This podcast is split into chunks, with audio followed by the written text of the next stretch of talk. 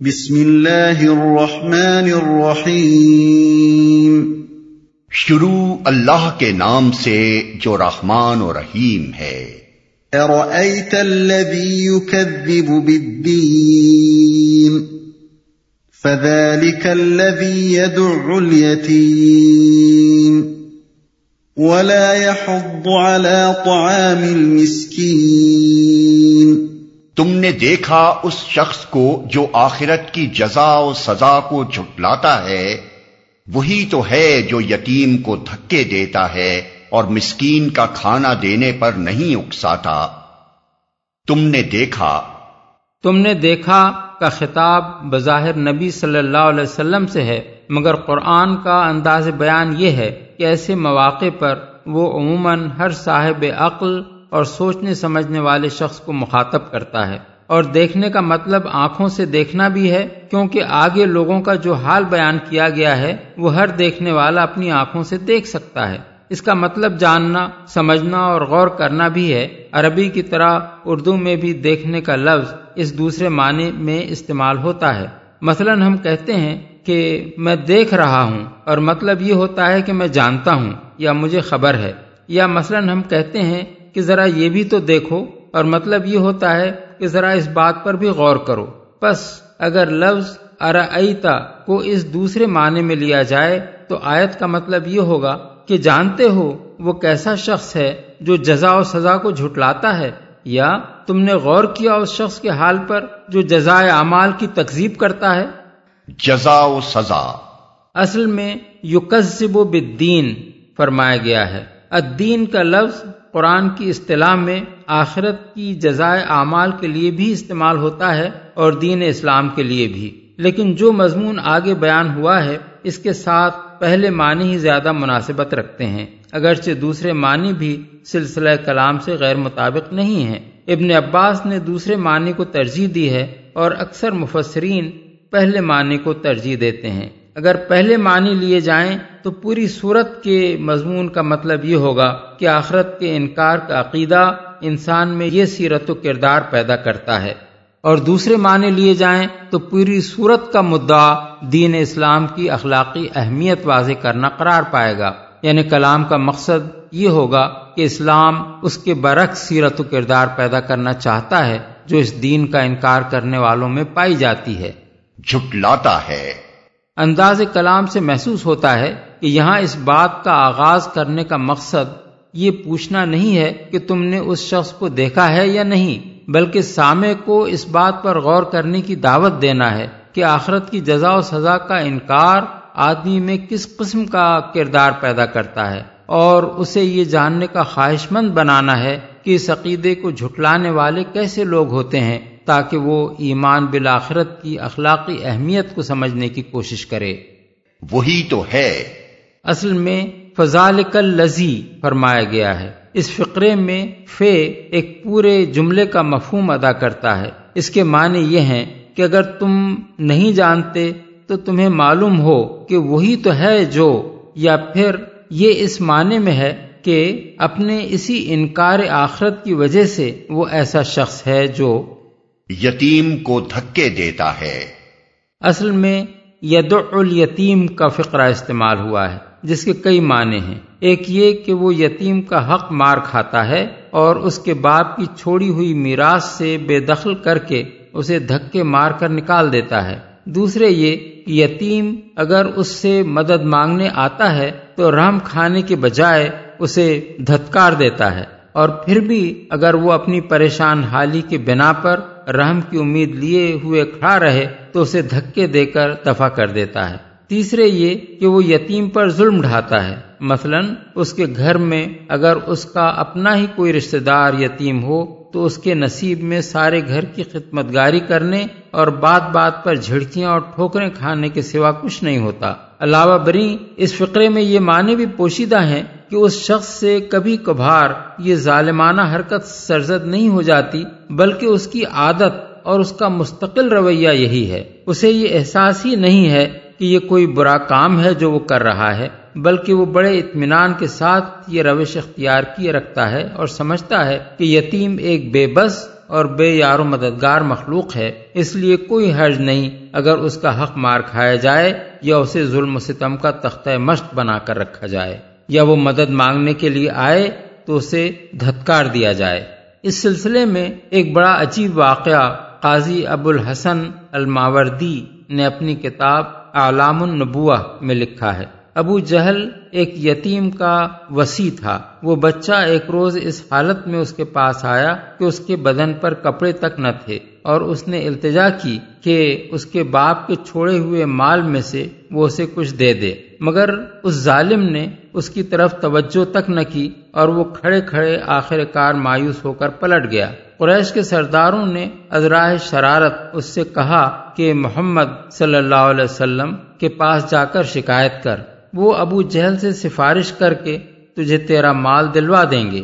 بچہ بیچارہ ناواقف تھا کہ ابو جہل کا حضور سے کیا تعلق ہے اور یہ بدبخت اسے کس غرض کے لیے یہ مشورہ دے رہے ہیں۔ وہ سیدھا حضور کے پاس پہنچا اور اپنا حال آپ سے بیان کیا۔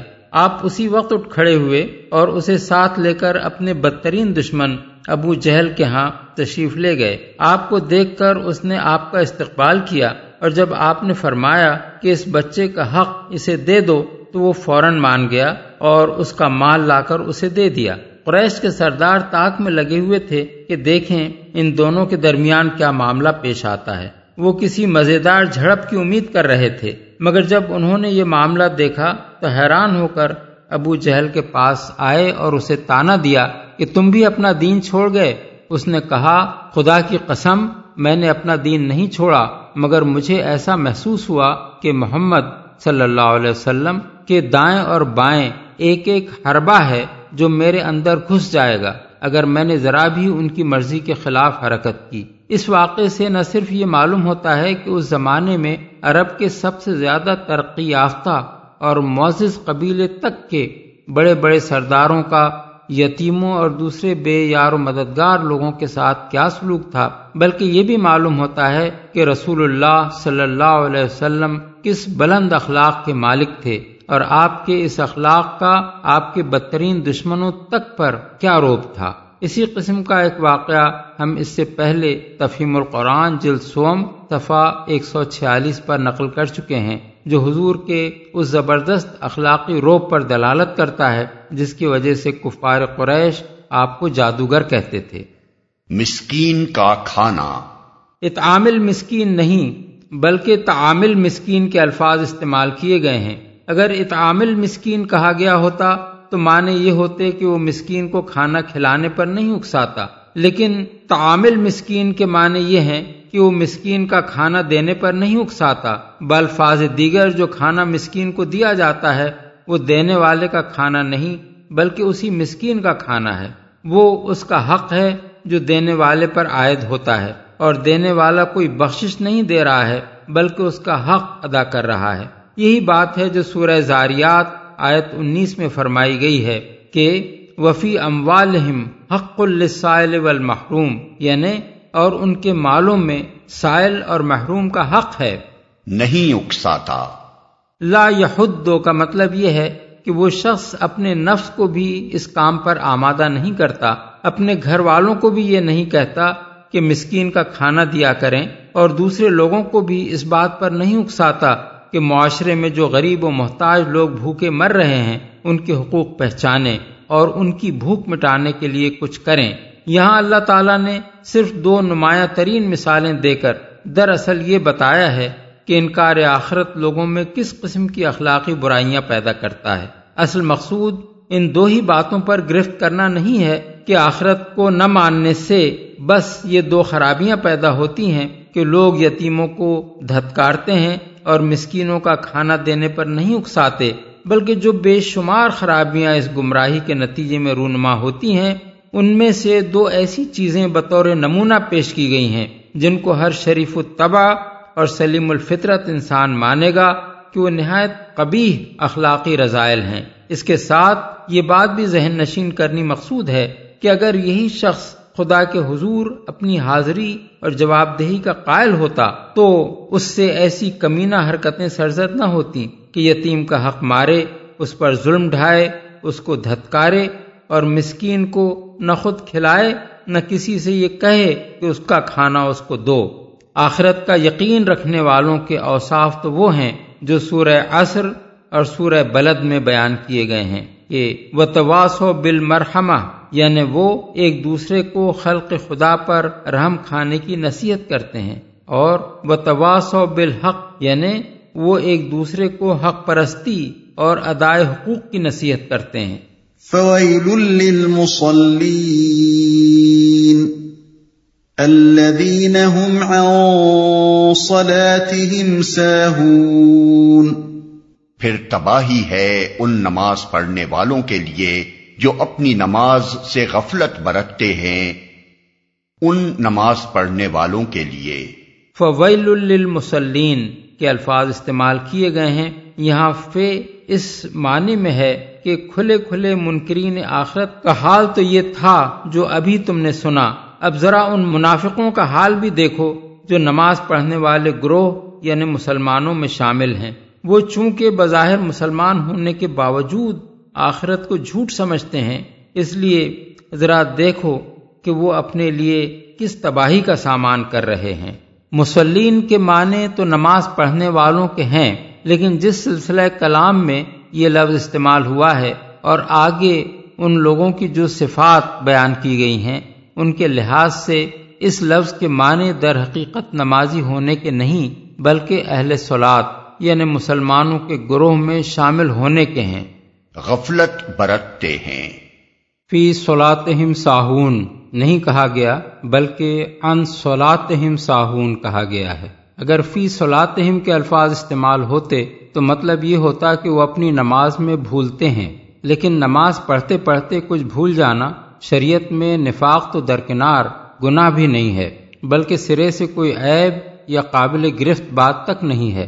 خود نبی صلی اللہ علیہ وسلم کو بھی کسی وقت نماز میں بھول لاحق ہوئی ہے اور حضور نے اس کی تلافی کے لیے سجدہ سہ کا طریقہ مقرر فرمایا ہے۔ اس کے برعکس، ان سولاتہم ساہون کے معنی یہ ہیں کہ وہ اپنی نماز سے غافل ہیں۔ نماز پڑھی تو اور نہ پڑھی تو، دونوں کی ان کی نگاہ میں کوئی اہمیت نہیں ہے۔ کبھی پڑھتے ہیں اور کبھی نہیں پڑھتے۔ پڑھتے ہیں تو اس طرح کہ نماز کے وقت کو ٹالتے رہتے ہیں اور جب وہ بالکل ختم ہونے کے قریب ہوتا ہے تو اٹھ کر چار ٹھونگے مار لیتے ہیں یا نماز کے لیے اٹھتے ہیں تو بے دلی کے ساتھ اٹھتے ہیں اور بادل ناخواستہ پڑھ لیتے ہیں جیسے کوئی مصیبت ہے جو ان پر نازل ہو گئی ہے۔ کپڑوں سے کھیلتے ہیں، جماہیاں لیتے ہیں۔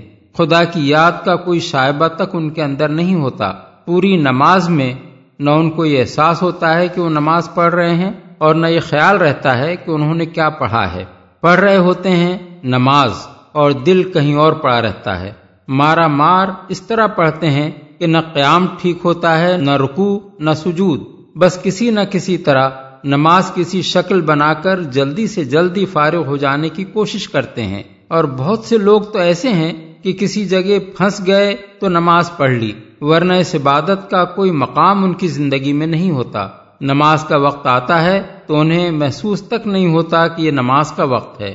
مؤذن کی آواز کان میں آتی ہے تو انہیں یہ خیال تک نہیں آتا کہ یہ کیا پکار رہا ہے، کس کو پکار رہا ہے اور کس لیے پکار رہا ہے۔ یہی آخرت پر ایمان نہ ہونے کی علامات ہیں، کیونکہ دراصل اسلام کے مدعیوں کا یہ طرز عمل اس وجہ سے ہوتا ہے کہ وہ نہ نماز پڑھنے پر کسی جزا کے قائل ہیں اور نہ انہیں اس بات کا یقین ہے کہ اس کے نہ پڑھنے پر کوئی سزا ملے گی۔ اسی بنا پر حضرت انس بن مالک اور عطا بن دینار کہتے ہیں کہ خدا کا شکر ہے اس نے فی سولاتہم ساہون نہیں بلکہ ان سولاتہم ساہون فرمایا۔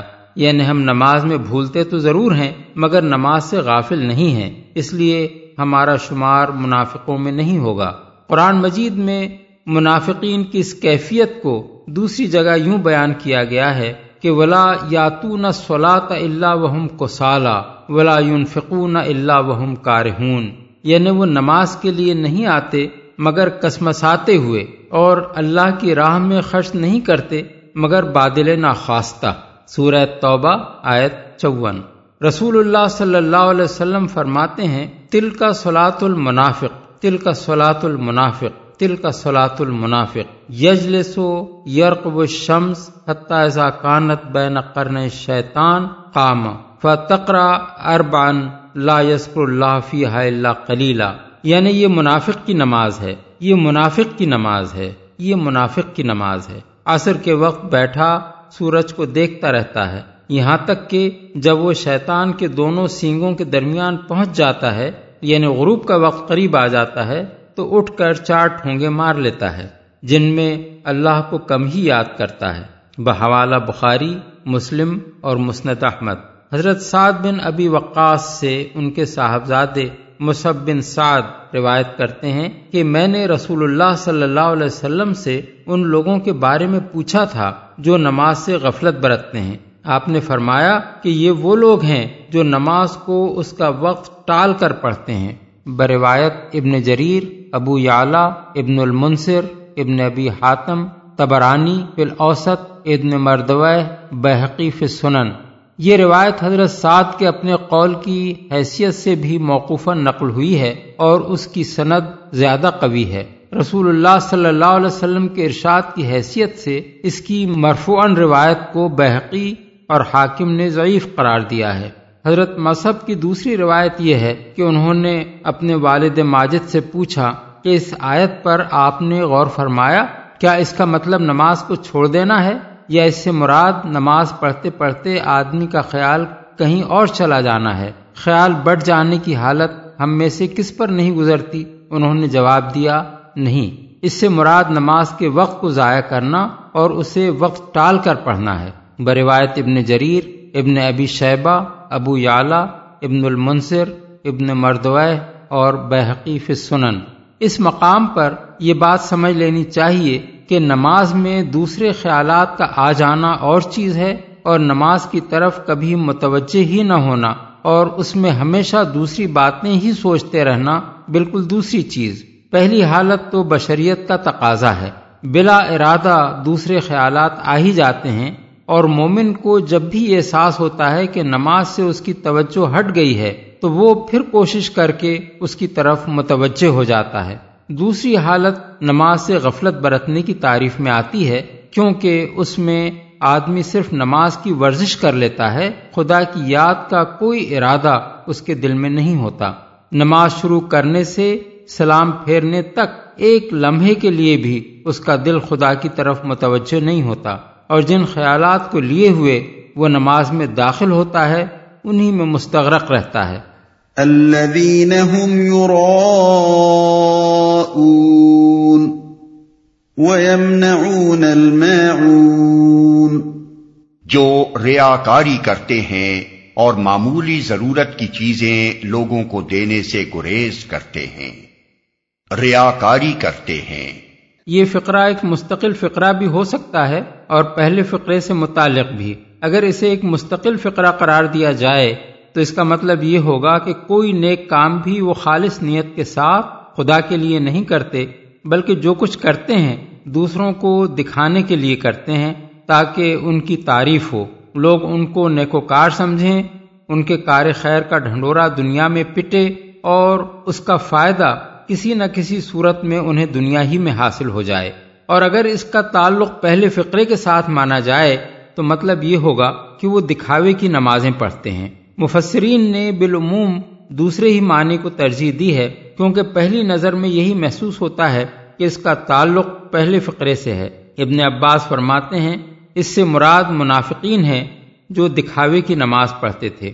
اگر دوسرے لوگ موجود ہوتے تو پڑھ لیتے۔ اور کوئی دیکھنے والا نہ ہوتا تو نہیں پڑھتے تھے۔ دوسری روایت میں ان کے الفاظ یہ ہیں، تنہا ہوتے تو نہ پڑھتے اور علانیہ پڑھ لیتے تھے۔ بروایت ابن جریر، ابن المنصر، ابن ابی حاتم، ابن مردوہ اور بحقی فی شعب قرآن مجید میں بھی منافقین کی یہ حالت بیان کی گئی ہے کہ ویزا قامو الاسلاط قامو کو سالہ یورا الناس ولا یسکرون اللہ اللہ کلیلہ یعنی اور جب وہ نماز کے لیے اٹھتے ہیں تو کسمساتے ہوئے اٹھتے ہیں لوگوں کو دکھاتے ہیں اور اللہ کو کم ہی یاد کرتے ہیں۔ سورہ النساء آیت ایک سو بیالیس۔ معمولی ضرورت کی چیزیں۔ اصل میں لفظ معاون استعمال ہوا ہے۔ حضرت علی ابن عمر سعید بن جبیر قطادہ حسن بصری محمد بن حنفیہ زحاق ابن زید اکرما مجاہد، عطا اور زہری رحمہ اللہ کا قول یہ ہے کہ اس سے مراد زکوٰۃ ہے۔